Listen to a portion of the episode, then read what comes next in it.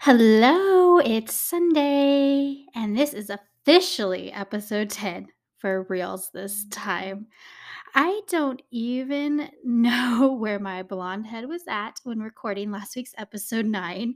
So let's go ahead and celebrate episode 10 because we are finally here for it. Okay, I'm sorry. Oh my gosh, here we are, and I'm just so thankful for all your sweet strangers in my life I never imagined that this podcast would be as fun as I'm having or as growing like crazy as it has been. I cannot thank you all so much for getting me to episode 10 officially. not not 11, 10, okay? Um, this is Twisted Wicked Crime with me, Christina.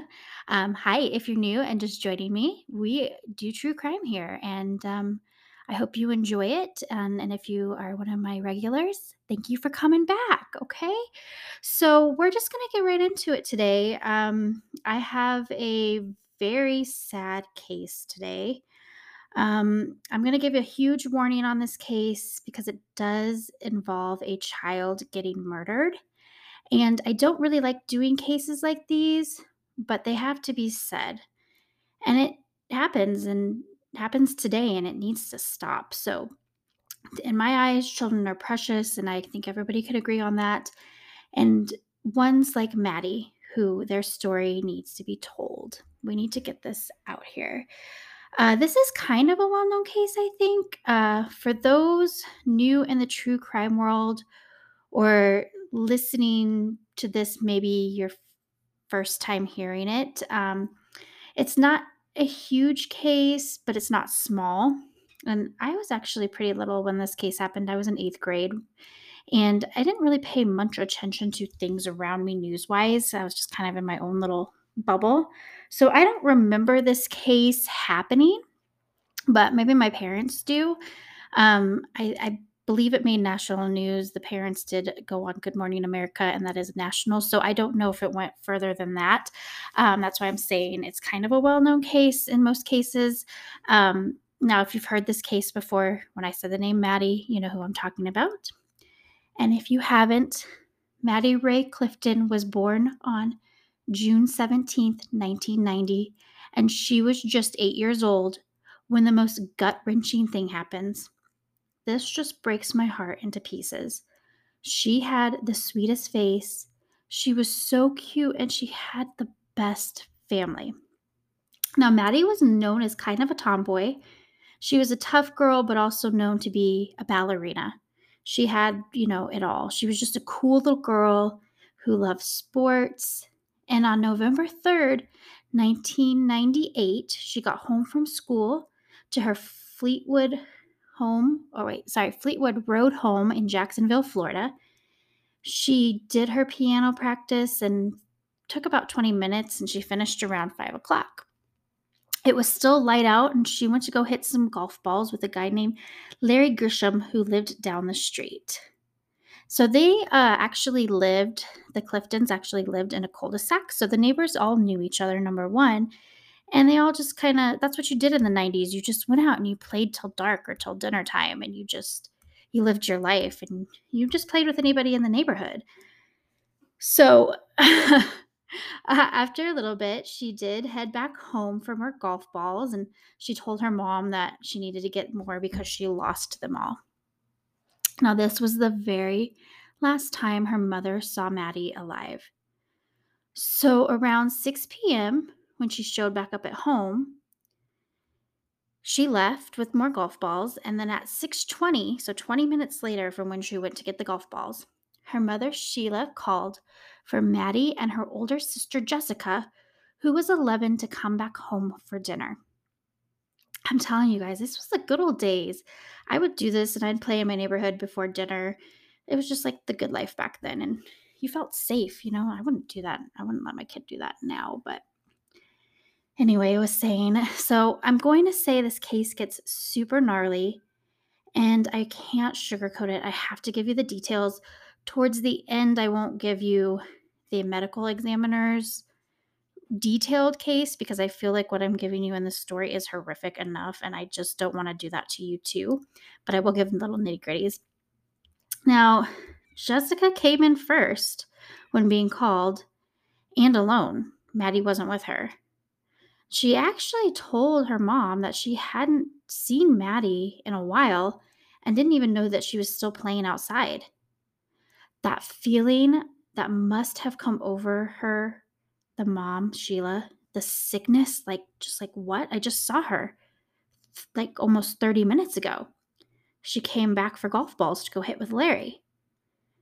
This hits me thinking about what she must have been feeling at that moment. Like, I just saw her. Like I, I I feel it in my bones just knowing this story, like that feeling that I would feel like where is she? Like where could she be? You know, they live in the cul-de-sac. So Sheila instantly starts going to all the neighbors' houses. And like I said, she knows all them. So she's asking, Have you seen Maddie? No one has seen Maddie. The panic is really setting in. And no one really has seen Maddie. So Sheila is just screaming her name from her front lawn, desperate to get Maddie home. This would be me. I would scream and scream with just tears flowing. And I imagine that is what Sheila was feeling. And I imagine the panic that she was feeling. Now, my daughter is three and a half and hardly leaves my side. So when she doesn't answer me, even in the house, I freak out like, oh my God, where the fuck is she? What is she doing? Why is she being so quiet? Any parent can relate to that. Speaking to which, um, she is out in the other room watching her shows and playing. My husband is at work. I told her to leave me alone. So let's hope that she does that. So if we hear the door open, I might have to pause for a minute. So it didn't take long for the entire neighborhood to start looking for Maddie. I'm just like, wow, and amazed at this neighborhood. Like, this little neighborhood just all came forward and it's like, we're going to search for Maddie. They were looking everywhere. Now, Maddie's father, Steve, said it was like she closed the door and poof, she was gone. Ugh, my heart. So at 6:33 p.m., Sheila called 911. This was not normal and she had enough. Like she was like, I can't. So she called 911. That night, everyone in the neighborhood and surrounding neighborhoods, adults and children, were just searching everywhere they can. Everyone is not giving up, and she has to be somewhere. Jessica, her older sister, was even riding her bike, screaming her name through the neighborhoods. And this search even went through into the night with flashlights, and they couldn't find her anywhere. Amongst the kids that were helping look for her was a neighbor who lived a couple houses over from the Cliftons across the street. 14 year old. He actually often played, or I'm sorry, 14 year old Josh. He actually often played with Maddie. And this was Joshua Phillips, and he was, like I said, 14. Now, Maddie liked him a lot. She loved playing with him. Morning arrives, and still no Maddie. So a sheriff detective from Jacksonville Sheriff's Office decided that he was going to go door to door in hopes to find something out. So he's knocking on everybody's door. Like, maybe if I come through, maybe somebody saw something, heard something, anything to find Maddie. No one had any information, and everyone said they didn't see her. Now, the police really focused on Larry Grisham, who lived down the um, at the end of the street on the cul-de-sac, the one who Maddie went to play golf balls with, because he was the last known person to see her um, after she left her house the second time. Now, Larry was 45 years old. What? What are you doing playing with an eight year old, right? Suspicious. Well, Larry liked to play with the children. It's not what you think, okay? but he did have a criminal history and he actually was arrested 29 times and that was on his record. Now his thefts were most or I'm sorry, these were mostly thefts or like auto thefts and he did have two incidents of sexual battery 5 years apart.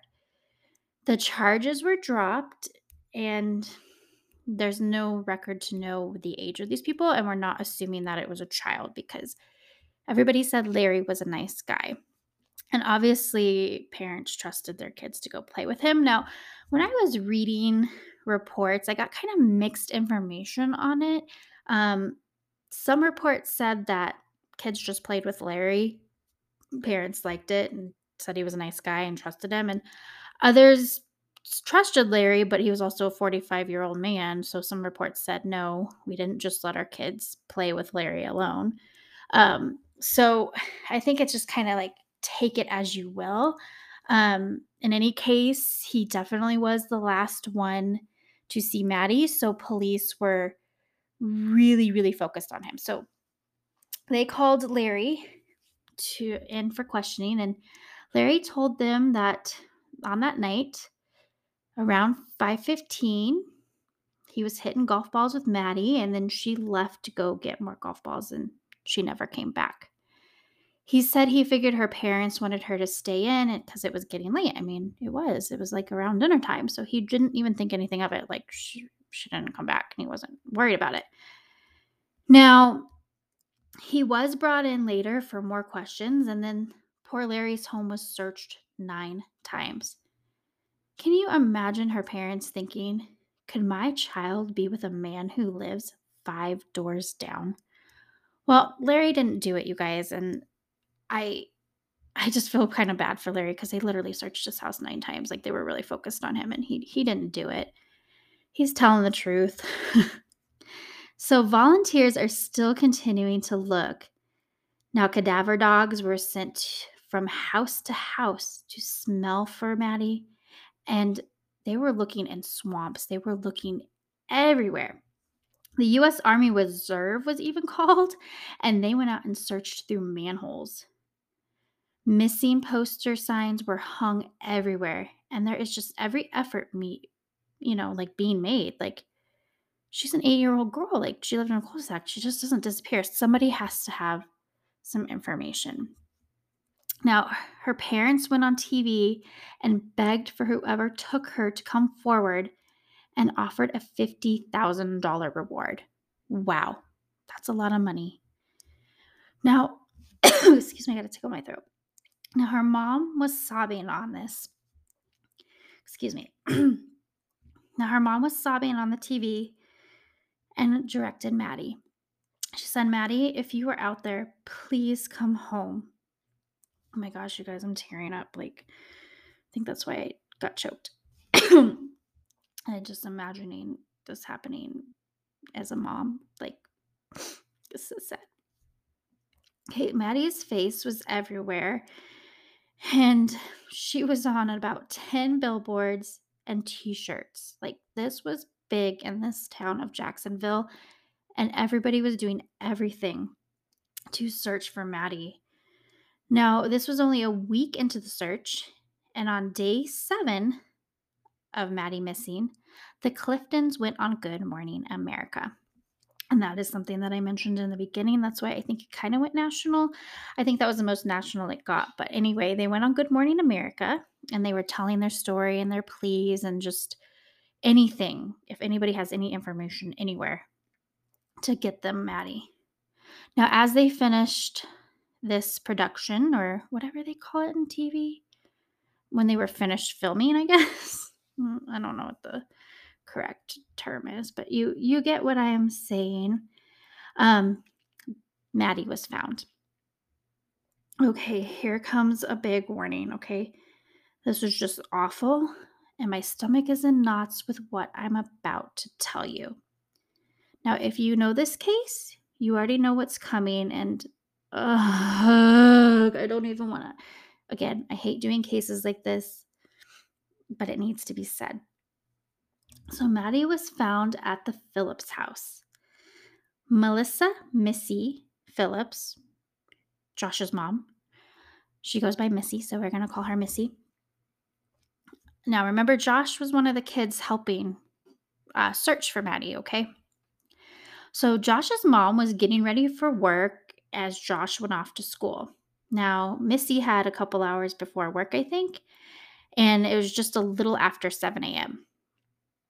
Now, in Missy's statement, she said she was over his room being a pigsty, and she had asked him for weeks to clean his room, and she had enough. Not only was it disgustingly dirty, it also had a weird odor coming from it. Now, Missy grabbed three garbage bags because she was planning out to throw out a lot of trash. Josh actually kept three birds in his room. Yuck, just all over sounds disgusting. now, if the cages weren't weren't changed out, it smelled bad in that room. And Missy even said this smelled much worse. Like she couldn't figure out like what it was. Like she thought there was old food in there contributing to that, but she's like, I have to clean it. This smells disgusting. It's disgusting in here. As Missy was cleaning Josh's room, she noticed a damp spot on the floor by the corner of his water bed. Missy thought, damn it, his bed has a leak. Okay, I remember that. I had a water bed until I was like 19 years old. Yeah, I know. Crazy. Like, who has water beds that, that old? I don't even know. And I can remember the leaks. Like, you'd be sleeping and you'd wake up and you're like wet and you're like, damn it. Like, seriously, who thought water beds were a good idea? Mm, do they, and a question, do they even make water beds anymore? That's a good question. And if they do, who wants one? Like, they're weird. Okay. Anyway, sorry, getting sidetracked. So she touched the corner and it was completely soaked. Missy decided that she was going to investigate it more. Like, she thought there was a big leak. She's like, fuck, I'm going to have to drain this. Like, that's what she was thinking. So she just like investigates to see where the leak's coming from. And she noticed black electrical tape holding the frame together.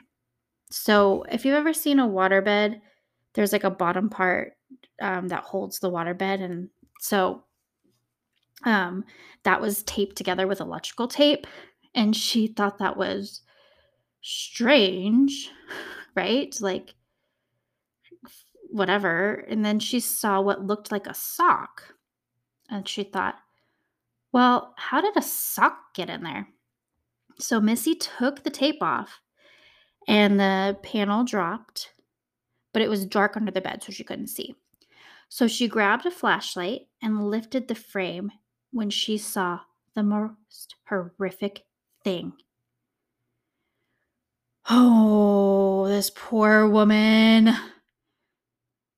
She immediately called her husband and couldn't reach him and left him a message like she just said there's an emergency. You have to get home now.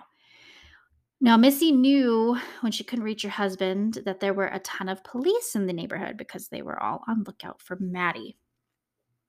Now missy ran outside of her house to go grab one of them and sitting in the car was officer donald f. Tutton and he stated that he saw her running, this woman frantically running out of her house, crying and going up, you know, like just running. So he goes up to her, asking her, um, you know, if everything is okay. Now, I can only imagine what this officer is thinking. Like, I, anyway, so Missy tells him I found something in my son's room and he needs to come see. Now, Officer Tutton asked, What? Now, Missy says, I can't say. I just, I can't. You have to come see. So this officer is probably thinking, What the hell is this woman going to take me to? Like, he doesn't know. Like, who knows what she's going to got in that house? Like, and she's frantic. Like, but it's not what he could have imagined.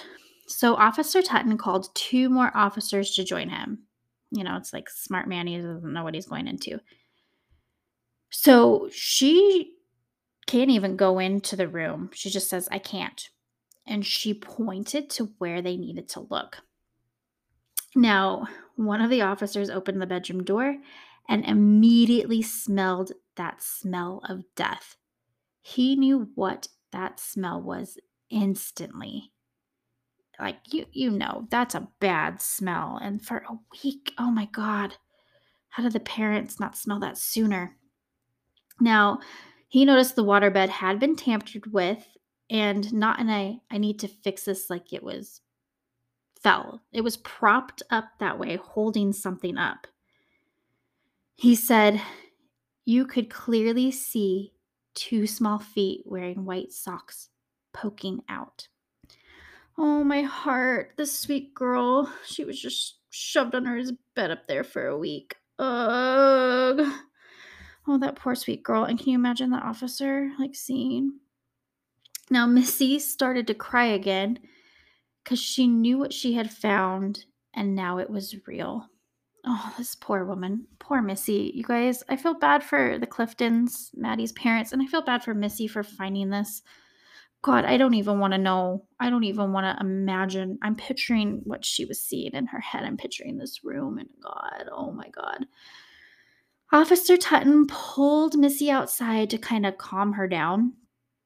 That is just so much like the feeling I felt just researching this case. And, you know, he had to take Missy's side aside because this is just bone chilling, right? So he asked her, you know, how did she find this? What happened? So Missy told him that she thought she saw one of Josh's socks stuck. So she pulled it and it was hard and it wouldn't budge. That is when she saw the electrical tape holding it together and figured it has been leaking for some time. And she just figured Josh put the tape on it so that he wouldn't get in trouble. She got a flashlight because it was dark and she could see the sock better this time. And when she pulled it, she felt something hard and cold. Oh, oh my God. I. Oh, she said that moment she didn't want to believe what she knew was true that this was the missing girl. Officer Tutton asked, Where is your son now? And she said, He's at school or almost there, because this was like right around 7:30 in the morning. She said she was passing the Clifton's house trying to help, and she thought right now that they have hope, and in a few they are going to know the truth. Josh's dad is rushing home, not knowing what is wrong. All he knew there was an emergency. So he arrives to his house, and there are police everywhere. He wasn't even allowed in his house. Now the police go to the Cliftons and they knew what happened as they said they found Maddie. The look on his face said it all. Maddie's dad asked, Where did you find her? They said, At the Phillips house, a couple doors down. This just destroys me in every way. I can't imagine how Maddie's parents were feeling finding out the hope that they had been searching for a week to learn that she was just a few doors down. Bone chilling, something I never want to experience. So now that we've learned where Maddie is, let's talk about how this happened. Let's talk about Josh. Mister, I didn't want to get in trouble. This guy you will see is a psycho. Yes, that's the word I chose to use for him because he was. Josh was born on March 17, 1984, and he was the only child of Melissa and Stephen Phillips. Josh was known to be a happy, normal baby, nothing out of the ordinary. He was always smiling, he made friends easily, and he was a super active child. Now, in my eyes, he was just a well rounded child, right? Like just a normal child. Now, Josh loved science, animals, and was described as a normal kid who was even in the Cub Scouts. So, why did he do it? It's not normally in character for a happy, normal, growing up kid to do something awful like this.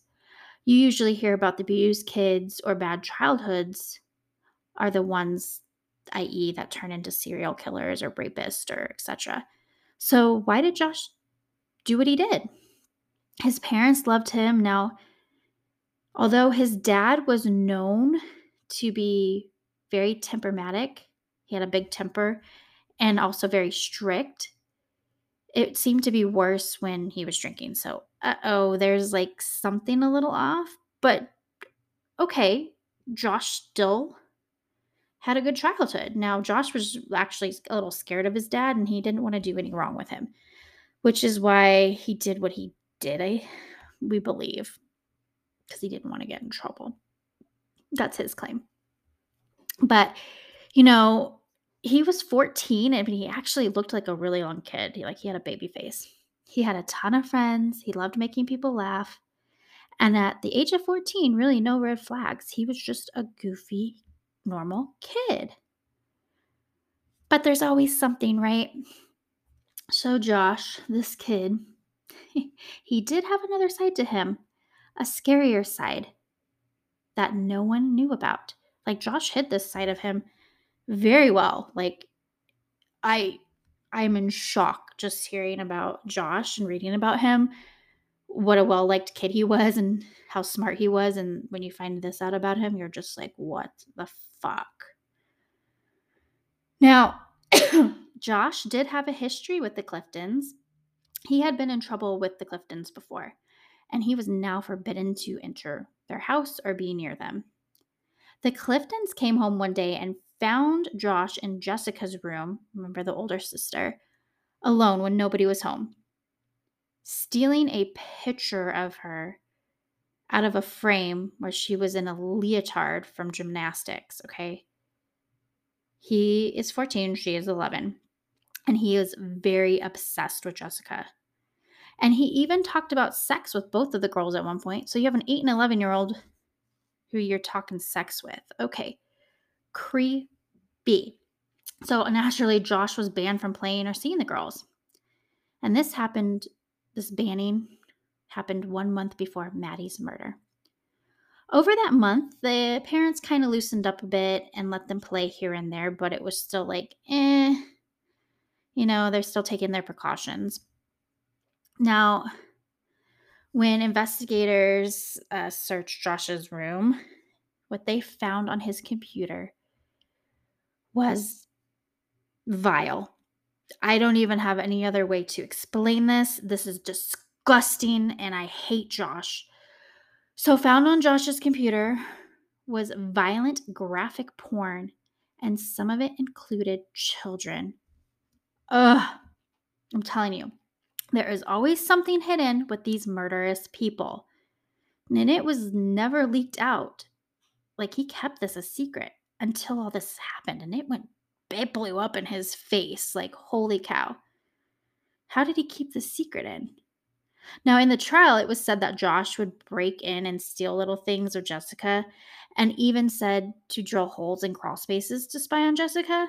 Now, if that is true, that is the creepiest, sickest thing I've ever heard in my life. Like, and I've heard, a, you know, I, I do a true crime podcast and I've heard a lot of sick and nasty things, but I, that is sick and nasty. So, Josh, the idiot, had a ton of air fresheners odor eaters, Febreze, plugins, and a ton of electrical tape when they searched Josh's room. Now, Josh later said that he was trying to mask the smell over the week, and also a baseball bat was found behind his dresser, and a knife was thrown behind the TV. And his tennis shoes were stained with Maddie's blood. So, yeah. And they also found a missing persons flyer taped to the bookshelf. Like, what the fuck? This dude. Why would you have that? And you even went to go look for her. Like, what is wrong with your head? You sicko. Psycho. Now, the carpet had blood on it. This was just this was just so fucked up and disturbing. I can't imagine what his parents were thinking, like, what the fuck my son is doing. Now, I'm going to be that parent that checks in on my kid's room often. And so they also found blood splatter on the ceiling fan, which was eight feet up in the air which means this murder happened in his room. So what did exactly happen? I'm going to tell you. It's it's horrific and I I might get choked up. So Josh admitted everything and he actually told them everything that happened. Police got him out of school right away and took him to the police station. And um, an officer sat him down and said, Hey, Josh, your mom found Maddie. so Josh's parents were both there and you know Josh's dad's like you got to you got to tell them what happened. Like you're you, you've been caught, like tell them what happened. So Josh goes on to say that On that day, Maddie came over to his house to play, and he said, No, I can't. I have a ton of chores. Now, this kid really did have like 20 something of them, and it was parents were a little excessive, I think, a little strict, but they did it so that he'd keep busy, so that he'd like stay off the computers, not play video games and whatever. And then also like once a week he had to cook dinner for the family. So he just he had a ton on his plate and it was just like, eh. So then Josh said that uh he didn't feel like doing those chores and he just wanted to sit and browse on the computer.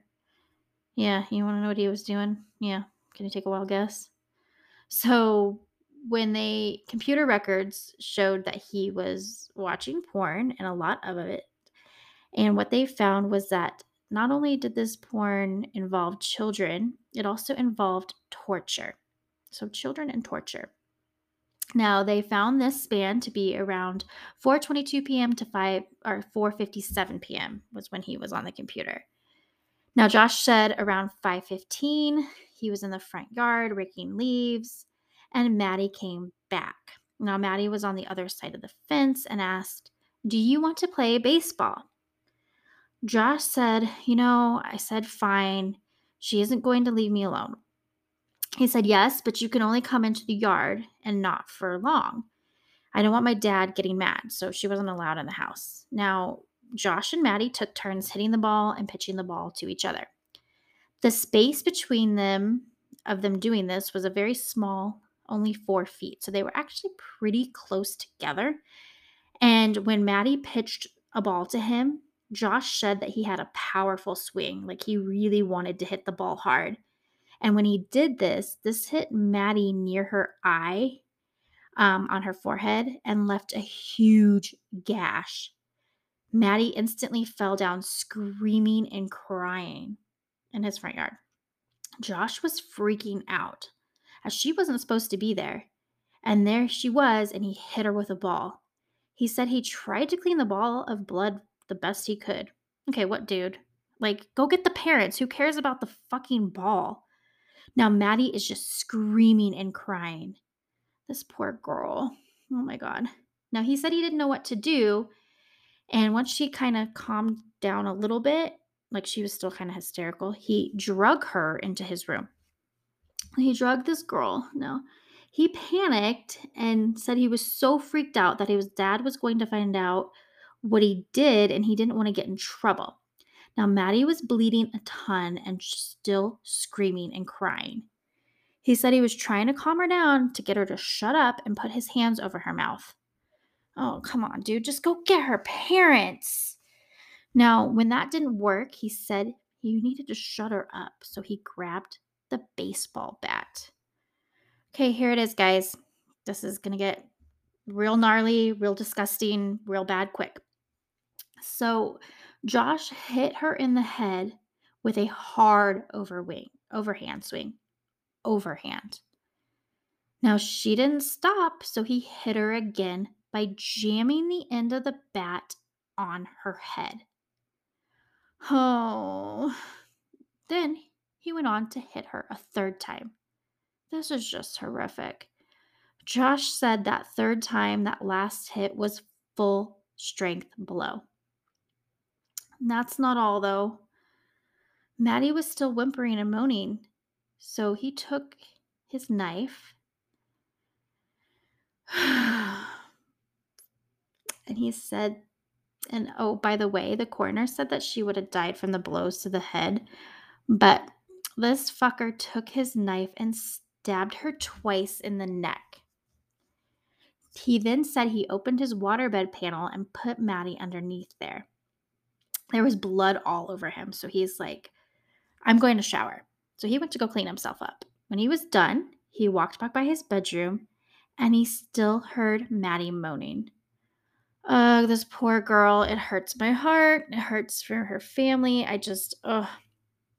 So Josh opened back up the waterbed and then proceeded to stab Maddie nine times in the chest. This is when she stopped breathing, and then he pushed her back under the bed with his feet and closed the panel. Josh's dad came home right about 5:35 right after this happened.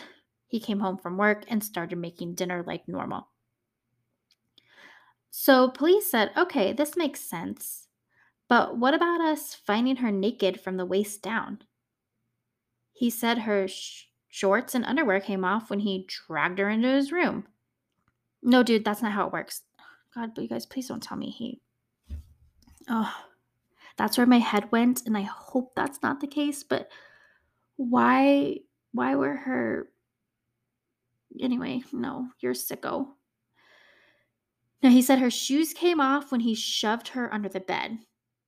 Now her shirt was pulled up above her chest, and when they went to do the autopsy, there were no stab marks on the clothes, which means he stabbed her with her shirt off. I'm not, I don't want to assume that's what happened, but this is what it's making it seem like. I don't, like, nothing with that adds up. Now, that evening is when Maddie's mom knocked on Josh's door yelling for Maddie that same night. When Josh's dad came to the door, um, she said, Have you seen Maddie? And he was kind of like, I don't really know who Maddie is. Like he did, but he didn't. Like he was just like, I don't know. But anyway, he yelled for Josh and he said, You need to go help find her. And Josh did. He went to go help look for her. This is so fucked up. Okay. Josh then said he slept on his bed all week with Maddie under him. Disgusting. He said on Wednesday is when he put the tape on his bed, and that's when it started to smell. So then throughout the week, he used air fresheners. Now, police asked him, What was your plan with this? Like, Josh, he said he didn't know. This has to be the most worst thing to find. Seriously. Four days later, after she was found, was her funeral, and 1,200 people showed up. Wow, I just love that love and support. Just amazing. Now, Maddie was this beautiful, giggly girl. She was just a wonderful little girl, loved by all. She was that ballerina one moment, and she was that tomboy the next. People loved her and wanted to support her. When Josh was asked, Why did you kill her? he said, I have no idea. Maybe I need counseling. Like, what in the hell, dude? You should have just taken her to her parents if what you say really did happen, right? We don't know. We only have Josh's story. Now, Wednesday, November 11th was his first hearing, and then Josh was held in a detention center in isolation until his trial in 1999. Now, they did try him as adult, which doesn't happen hardly ever with uh, kids, and he was charged uh, with first degree murder, okay, which is also unheard of at that age. On November 19th, 1998, he was indicted on first degree murder and he is going to receive life in prison without parole. Um, that was off the table due to his age, I guess. They couldn't do death, um, which rightfully so, because he was 14 at the time. You can't sentence a kid to death, but they did sentence him, or they will sentence him to life. Now, in court, it was said by a medical examiner what was found to be done to Maddie. And I won't go into it too much. You can look it up. I just I don't want to add more horror to this, but I will say a couple things about what he said. Um, there's a lot of detail. It's gruesome, and I don't want to do that to you. But I will say that he did confirm the blows to her head and the nine stab wounds. Now, what he did say was that she was alive when she was shoved under the bed the first time because you could see marks to where she was trying to get out. Oh my God, this poor girl was alive and she was fighting and trying to get out. Now, he also said she was already dead. She was already post mortem when he stabbed her. So, he, she was already dead when he started to stab her. What a sick fuck. The moans he heard were actually her body making noises post mortem. And so, what they believe, um, a lot of stuff did line up with Josh's story, but what they believe that Josh kind of lured uh, Maddie into his home. That they did say that the cut above her eye on her forehead from where the ball hit her does align kind of with what he said because it wasn't as bad as the other blows to her head.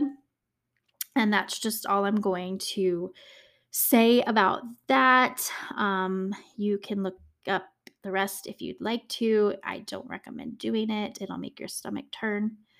Uh, now, the jury took only two hours and found 15 year old Josh Phillips guilty of first degree murder. Now, on August 20th, 1999, I was a freshman in high school, was when he was up for the sentencing. So he was charged with this, but now it's sentencing, sentencing, sentencing time. Good Lord. Now, this is when both Maddie's parents and Josh's parents could speak. Now, I'm going to read you what I found Ma- Maddie's mom to say, and this is a statement that hurts your heart. Like it it hits you for real. So she stands up and she says, "No one or nothing can look up at me with those big brown eyes. Pictures and memories are all I have. I will never see Maddie play again. I will never see her fulfill her dreams. Hug her or kiss her and then send her out to play again." Oh, I'm about to tear up. Guys, that's just. Mm, I tried. Now, Josh was sentenced to life in prison without parole. Now, he did try to do a few appeals, and they said because they said that sentencing a like trying a 15 year old as an adult and sentencing them to life in prison was was not it was uncalled for at that age because your brain isn't fully developed which in some cases I believe so, but he I I also agree kind of with what they did because this was just this was horrific. Now, if you're wondering, Josh is still in prison and of course he's a model inmate. Of course he is. Why wouldn't he be? He received his high school diploma in prison and he actually teaches science and math to other inmates and basically trying to help them for their paroles and, you know, he's using his time well. Okay, great. You're still an asshole. You're still a fucking murderer. Now, in 2017, he was up for appeal again. And this is when he, for the first time, apologizes to Maddie's parents. And he had never spoken to them during this, and he has never apologized until now. And he said, I have no clue what life was or what death meant. The depths of the depths of suffering that would follow one act, I had no inkling of how long suffering could last. I hadn't lived long enough to understand what real suffering was. I did something horrible, and I'm sorry. I'm so sorry. Even after all these years, it's unfathomable that this all could have happened. It tears my mind to know that I stole such a precious life from you, from the world. I wish I could take away your pain. I pray every day that you're able to live your life in spite of the pain that I caused you. Okay, well, maybe. Maybe he's sorry. I don't know. But it doesn't mean that you should be walking the streets, right? I mean, he might not be the same person he was when he was 14, but you you did something awful and you had this dirty dark secret for who knows how long and the fact that you kept that under wraps it's like whoo like there was no indicated of this wild shit that he said. So who's to say you know that he kept those those porn things? Like so who's to say that something isn't going to trigger him out in the real world and he's going to do it again? Now like i said the medical examiner and everybody believed that uh, he lured Maddie there and that it was a sexual driven thing that he did because he liked the child pornography, like a, oh, yeah, there's a special place in hell for him, right? But anyway, they said he planned to do this. So, no, Josh, no, you're not getting out. Now, in 2023, here we are in 2023 he is up for appeal again this year. I don't know the exact date, but I know it is in 2023. And we're still kind of early in 2023, so I don't think it's happened yet. Um, I couldn't find anything on that, but Um, I don't think he's going to get that appeal. I don't. What he did was horrific, and he should not be allowed to live a life that Maddie can't, right? I just, it's insane to me that, like, he was just this normal kid and he had this dark secret. Oh, that is such a hard one.